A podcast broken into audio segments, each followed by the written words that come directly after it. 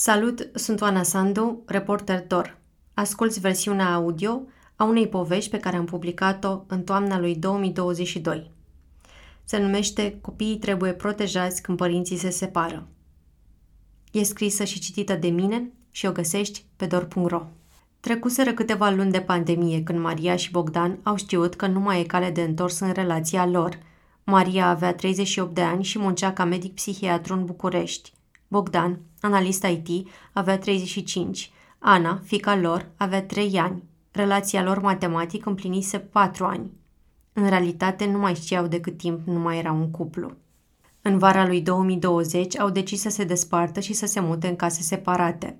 S-au cunoscut cu patru ani în urmă, la petrecerea unei prietene comune și după doar o jumătate de ani de la prima întâlnire au aflat că vor fi părinți. S-au bucurat, apoi rapid s-au concentrat pe tot ce urma să se întâmple, analize medicale pentru sarcină, închirierea unui apartament, naștere, tranziția spre nopți nedormite și viața obositoare cu bebeluși.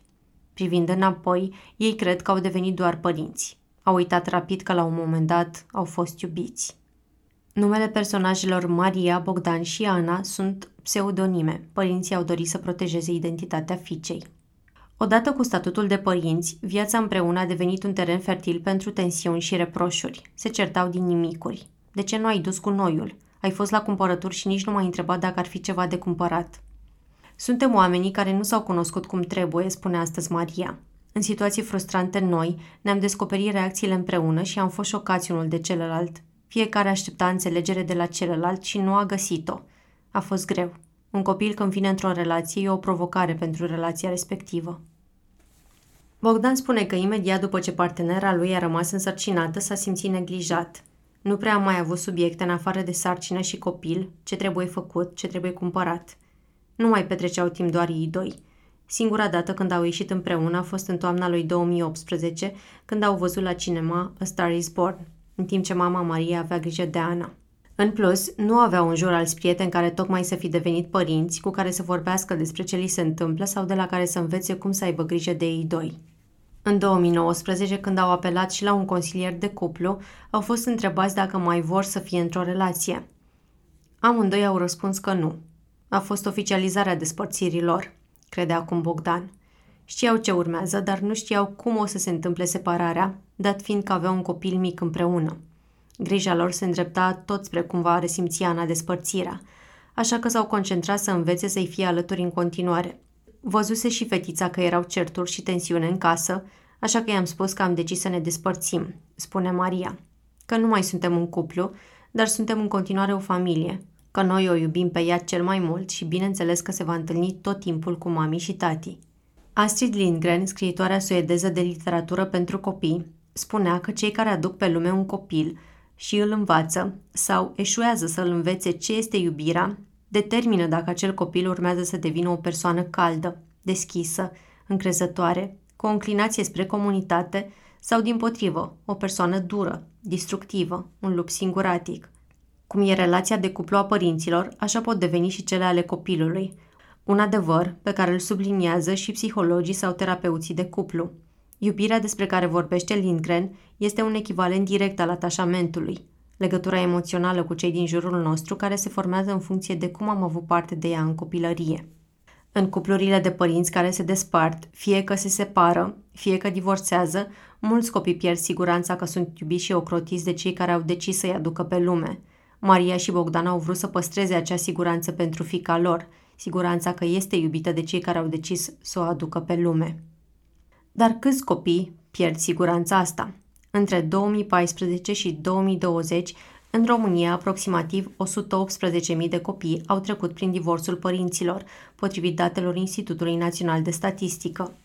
Statistica nu include însă și separările celor care nu au fost căsătoriți, cum sunt Maria și Bogdan. Poate că unii dintre ei au parte de părinți echilibrați emoțional, care, deși nu mai formează un cuplu, găsesc soluții să le fie aproape în continuare. Însă nu puțin trec prin despărțirea părinților, fiind martor la scandaluri, chiar și la scene de violență. Există copii îndepărtați de unul dintre părinți sau intervievați la procese de judecători necunoscuți, care uneori îi întreabă fără blândețe un singur lucru, cu cine vrei să rămâi. În ultimii ani, potrivit datelor Inspectoratului General al Poliției, au existat peste 13.000 de cazuri în care părinții nu și-au lăsat foștii parteneri să-și vadă copiii, așa cum au decis instanțele judecătorești. Cifrele vin din colectarea cazurilor de nerespectare a măsurilor privind încredințarea minorului, faptă ce constituie infracțiune penală. Din interviuri cu mediatori, terapeuți de cuplu și chiar judecători, am aflat că tot mai mulți părinți intră în conflict pentru copii. De la certuri despre unde vor locui copiii, la ce școli vor fi înscriși sau care va fi timpul petrecut cu părintele cu care nu locuiesc. Există părinți care ajung să-și răpească unul altuia copiii. Anul acesta am vorbit cu zeci de părinți, majoritatea mame, care trec sau au trecut prin despărțiri. Părinți care mi-au mărturisit cât de mult i-a durut să fie abandonați de parteneri, cât de rapid s-a transformat durerea în furie și cum furia i-a împins să-și folosească copilul ca o armă împotriva partenerului. Dacă m-ai părăsit, măcar copilul să rămână al meu. Mame care nu și-au mai văzut copiii de luni, uneori chiar ani, pentru că foștii parteneri le-au interzis asta, încălcând inclusiv hotărâri judecătorești. Mame care nu-și mai pot întâlni copiii, fiindcă după despărțiri bruște și lungi sunt îndepărtate de către foștii parteneri și copiii le resping acum. Mame care pregătesc mărturii scrise ca să le ofere copiilor în ziua în care vor deveni adulți, când vor putea înțelege că nu au fost părăsiți, că tot ce s-a întâmplat a fost un război dur între părinți. Mariei și lui Bogdan nu le-a fost simplu să-i arate unui copil de trei ani că, deși despărțiți, sunt în continuare o familie. După ce Maria s-a mutat cu fetița într-un alt apartament în nordul orașului, au pus la punct o rutină. Bogdan o lua pe Ana de la grădiniță seara la 18. Apoi se întâlneau cu Maria în parc la locul de joacă. Mergeau toți trei, acasă la ele, unde Bogdan adesea gătea ceva paste mini rigatoni cu pesto, preferatele Anei, sau orez cu lapte, scorțișoară și dulceață. Luau cina împreună, iar Bogdan se întorcea să înnopteze acasă la el, în cealaltă parte a Bucureștiului. Despărțirile cuplurilor cu copii îi golesc și pe adulți de resurse emoționale și se întâmplă chiar dacă ambii parteneri sunt de acord să se despartă, spune psihologa Domnica Petrovai, fondatoarea Școlii pentru Cuplu, un proiect de sprijin și intervenție comunitară. Petrovai spune că atunci când suntem răniți, devenim vulnerabili, iar uneori, ca să ne protejăm, alegem calea cea mai ușoară. Rănim la rândul nostru, devenim abuzivi. În cabinetul ei din Cluj-Napoca a văzut de-a lungul timpului părinți care nu și-au putut gestiona conflictul. Îi vine în minte un cuplu care a acumulat peste 80 de procese în doar 3 ani de la divorț, pe baza a multiple neînțelegeri în legătură cu autoritatea părintească, custodia în termeni populari, pe care o împart. Alți soți pe care îi susținea de câteva luni în terapie și despre care credea că sunt departe de divorț s-au transformat dramatic după ce au cerut instanței să stabilească cu cine vor locui copiii. Ca terapeut, e șocant, spune Petrovai. Am văzut ura, disprețul, furia, folosit copiii unul împotriva celuilalt. Reactivitate la orice lucru mărunt, niciun fel de disponibilitate de a colabora spre binele copilului. Au intrat într-un sistem unde li s-a spus foarte clar – că trebuie să ataci primul, pentru că dacă nu, vei fi tu cel fraierit. Rezultatele preliminare ale unei cercetări a școlii pentru cuplu, nepublicate încă, despre cum se adaptează cuplurile din România după divorț, au arătat că 34% dintre respondenți consideră că după divorț partenerul sau partenera i-a vorbit de rău în fața copiilor. Situația asta reprezintă o formă de abuz emoțional, spun psihologii. Dar, din păcate, ca societate, nu avem suficientă educație emoțională ca să înțelegem consecințele unui astfel de comportament. Într-o astfel de dinamică, e greu să-i ajuți pe părinți să înțeleagă că nevoile copilului trebuie puse pe primul plan. Totul se rezumă la cine a făcut, celălalt a spus, trebuie să-i răspund, să mă răzbun, spune Oana Goloiu și ea psiholog și membra a școlii pentru cuplu. Durerea este atât de mare încât nu pot să se dea un pas în spate, să vadă nevoile copilului. Maria și-a dorit ca fica ei să aibă tatăl aproape. Ea nu a avut asta. Tatăl ei a lipsit din viața ei când ar fi avut cea mai mare nevoie de el, în adolescență. An mai târziu, părinții ei au divorțat și știe din munca de psihiatru că momentele dureroase prin care trecem în copilărie pot lăsa urme adânci. Conștienți de asta, nici ea, nici Bogdan nu s-au gândit o clipă să se ducă în instanță să ceară unui judecător să-și împartă timpul cu copilul. Asta nu înseamnă însă că le-a fost ușor. La câteva luni după separare, Maria i-a cerut lui Bogdan să plătească pensia alimentară. Tatăl s-a înfuriat, fiindcă i s-a părut nedrept. Și el contribuia cu haine, și el aducea cadouri, plătea cursul de not și a simțit că era mai degrabă dorința fostei partenere de a-l amenința. Știa că m-are nerva să nu mai pot să o văd pe Ana, spune el. Câteva zile, după incident, nu și-au vorbit. Maria și-a dat seama că cererea ei a sunat ca și cum l-ar pune să plătească pentru timpul petrecut cu copilul.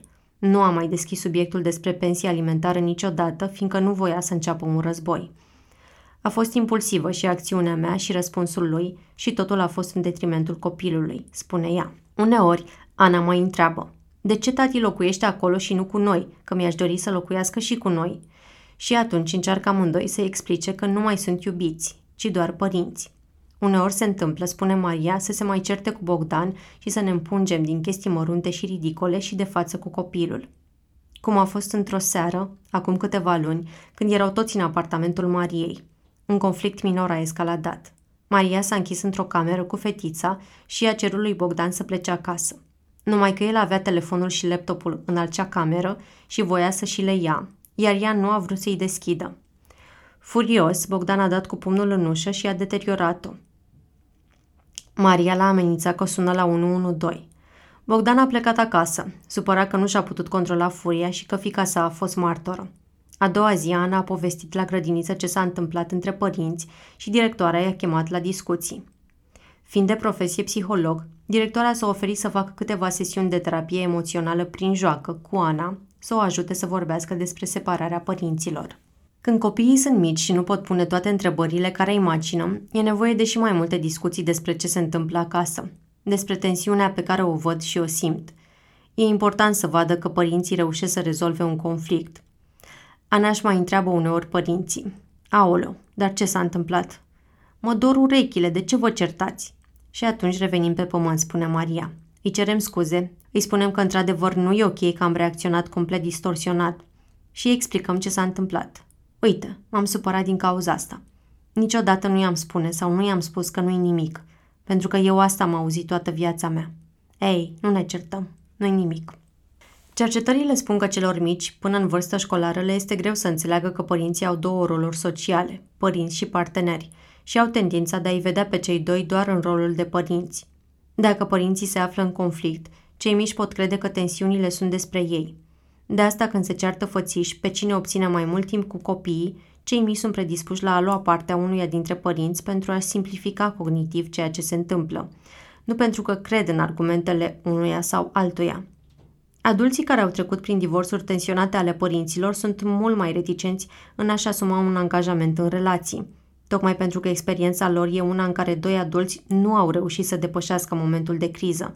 Din potrivă, s-au rănit și foarte mult unul pe celălalt – spune Petrovai. Așadar, dacă atunci când erai copil ți-ai pierdut încrederea de a te deschide în fața părinților, devii independent, artificial. Nu cere ajutorul, fiindcă ți-e teamă că vei fi rănit sau trădat. Asta duce la adicții, de muncă, perfecționism, socializare exagerată sau supraresponsabilizare față de cei din jur, uneori chiar față de părinți. Dialogul interior, spune Petrovai, sună cam așa. Nu mă simt stăpân pe mine și în siguranță eu cu mine – așa că am nevoie de altceva ca să-mi acopere golul emoțional pe care l-am trăit. Golul emoțional l-a simțit și Monica Zincă când era adolescentă. Monica are acum 35 de ani și este psihoterapeută de familie în Câmpina, iar în cabinetul ei vede adesea dinamici pe care le-a trăit și ea. Când avea 16 ani și părinții ei au divorțat, făcea tot posibilul să-i fie fidelă mamei, care îi spunea că tatălui nu-i pasă de ea. Dacă îndrăzneam să-i spun că eu îl iubesc pe tata, credeam că mama o să plece de lângă mine. Relația lor ei fusese abuzivă. Când Monica era mică, mama o lua în brațe ca un scut de apărare în fața violenței tatălui alcoolic. Monica spune că atunci când era lucid, tatăl era răbdător. Învăța să scrie și să facă compuneri. Îl simțea prezent și avea o relație strânsă. După divorț însă mama i-a spus că nu mai este normal să-și viziteze tatăl sau bunica paternă, Dintr-o parte, Monica auzea că tatăl e de vină pentru tot, iar de cealaltă parte că mama e cea care minte. Era pusă să se aleagă între unul sau altul. În același timp și-ar fi dorit să nu sufere niciunul, nici altul. Când era în liceu, Monica i-a făcut tatălui reclamație la poliție pentru că nu plătea pensia alimentară. Simțeam că trebuie să-i fac pe plac mamei, să-l bârfez pe tata, pentru că atunci primeam atenție de la ea. Atunci vorbea cu mine – Dacă nu vorbeam urât despre tata, eram inexistentă. Toate astea îi strâneau o imensă confuzie. Această întrebare, mă iubesc sau nu părinții mei, a continuat să-i facă rău Monicăi. A dus-o în relații toxice, inclusiv cu bărbați geloși și agresivi. Atunci când era abuzată, nu povestea nimănui, pentru că nu voiam să fie o victimă. Acum 10 ani a prins curaj să facă terapie, iar asta a convins-o să devină psihoterapeută de familie, ca să ajute părinții și copiii care trec prin divorțuri. Munca i-a devenit colac de salvare, fiindcă ceața confuziei din adolescență dispărea pe măsură ce învăța despre impactul emoțional pe care lupta dintre părinți l-a avut asupra ei. Acum 10 ani a prins curaj să facă terapie, iar asta a convins-o să devină psihoterapeută de familie, ca să ajute părinții și copiii care trec prin divorțuri. În ziua în care am intervievat-o, mi-a povestit că într-o ședință de consiliere pe care tocmai o încheiase, un adolescent care trecea prin divorțul părinților i-a spus îngrijorat. Dacă mama se îmbolnăvește, o să mă ia statul, așa mi-a zis mama. Monica i-a explicat că asta s-ar întâmpla doar dacă nu ar avea tată, bunică sau unchi.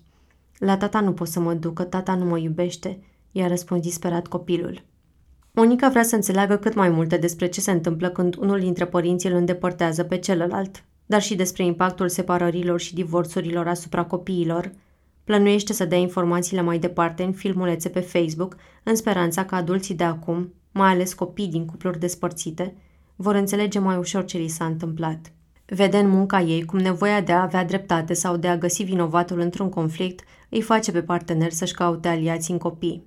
Pentru că a trecut prin asta și pentru că e terapeut, vrea ca toată lumea să știe cât de adânc poate răni copiii un divorț tensionat. Binele copilului în astfel de situații înseamnă ca părinții să încerce să rămână o echipă, nu două separate, spune Monica. Asta fac bine Maria și Bogdan cu toate hopurile pe care le negociază. Nu au făcut echipe nici înainte de separare și nu fac nici acum.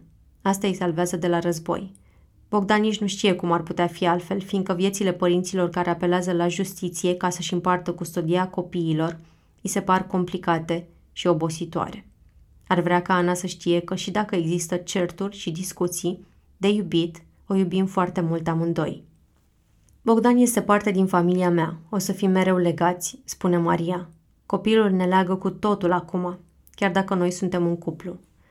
Maria adaugă că ar fi dispusă să-și aleagă în viitor un partener dispus să accepte că tatăl Anei este parte din familie. Nu cred niciunul dintre ei că sunt părinți perfecți și nici că soluția pe care au găsit-o e cea mai bună. Dar până la alte provocări în acest aranjament, de la viitor parteneri, la momentul în care copilul va crește și poate va prefera să locuiască la celălalt, încearcă să-i fie Anei aproape acum. Uneori, în weekenduri, se plimbă toți trei cu bicicletele prin pădure, iar în septembrie n-au sărit peste tradiția pe care au îmbrățișat-o la prima aniversare a Anei. Petrec ziua de naștere a fetiței pe aceeași plajă din Bulgaria, la Crapeț. Fetița a stat cât de mult a vrut în mare, înnotât cu colacul pe ea, apoi s-au plimbat pe plajă în căutare de meduze uriașe, eșuate la mal.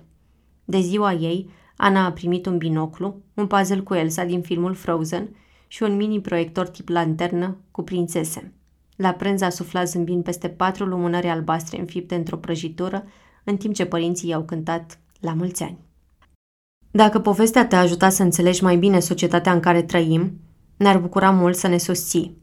Susținerea comunității e cea mai importantă resursă pentru jurnalismul DOR și costă doar 15 lei pe lună sau 150 de lei pe an.